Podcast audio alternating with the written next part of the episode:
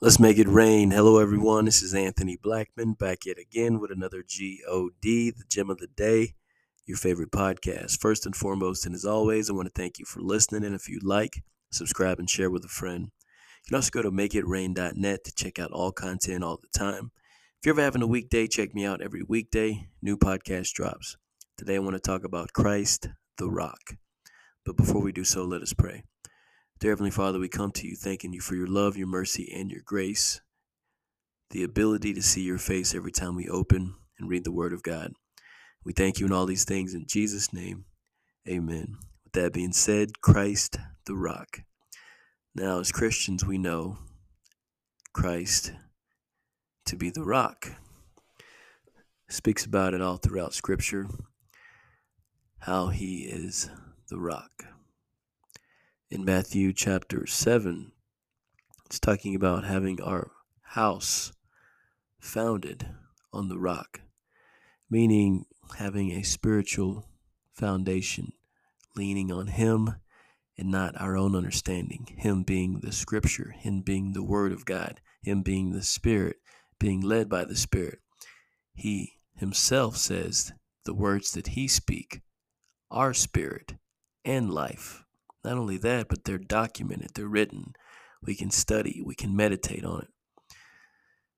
The Bible says God is spirit. So if His Word is spirit, and His Word is spirit and life and God, it's very important, vital, and necessary to take heed. Matthew chapter 7, once again, starting on verse 24, it reads, Therefore, whoever hears these sayings of mine, this is Jesus speaking, right? Supposed to take heed to what he says because he is the word he is spirit he is god. Goes on to say and does them i will liken him to a wise man who built his house on the rock a foundation built on god. That's basically what that's saying. And the rain descended and the floods came and the winds blew and beat on that house and it did not fall for it was founded on the rock. So when you're leaning on him when you're following Him. You're built on a foundation built upon Him. No matter what you're going through, you remain steady. You will be sustained.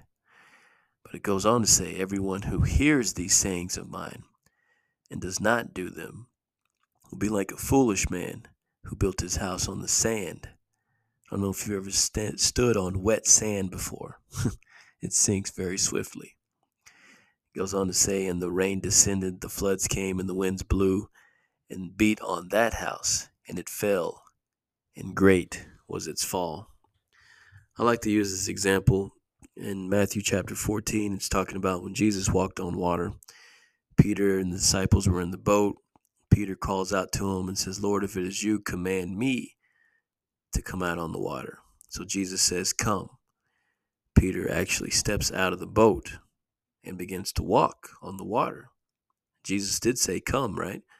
So he commanded him to come out. He asked to be commanded to come out. Jesus says, All right, come on out. And he walked on the water. But it says in that chapter that he began to look around and see that the wind was boisterous and the waves were tumultuous. He saw these things, right? Took his eyes off the rock, off Jesus and he began to fall. It's a prime example of this verse back in Matthew chapter 7. When you're not founded on the rock, when you're not focusing on the rock, being led by the rock, listening to the rock, who is Jesus, who is the Word of God, you will fall. If you hear these things, you don't take heed, you will fall. If you turn away and do your own thing, you will fall you trust in Him, you're built on a solid foundation. He will sustain you, give you the strength you need to carry on and succeed. Think about that. The GOD, God bless.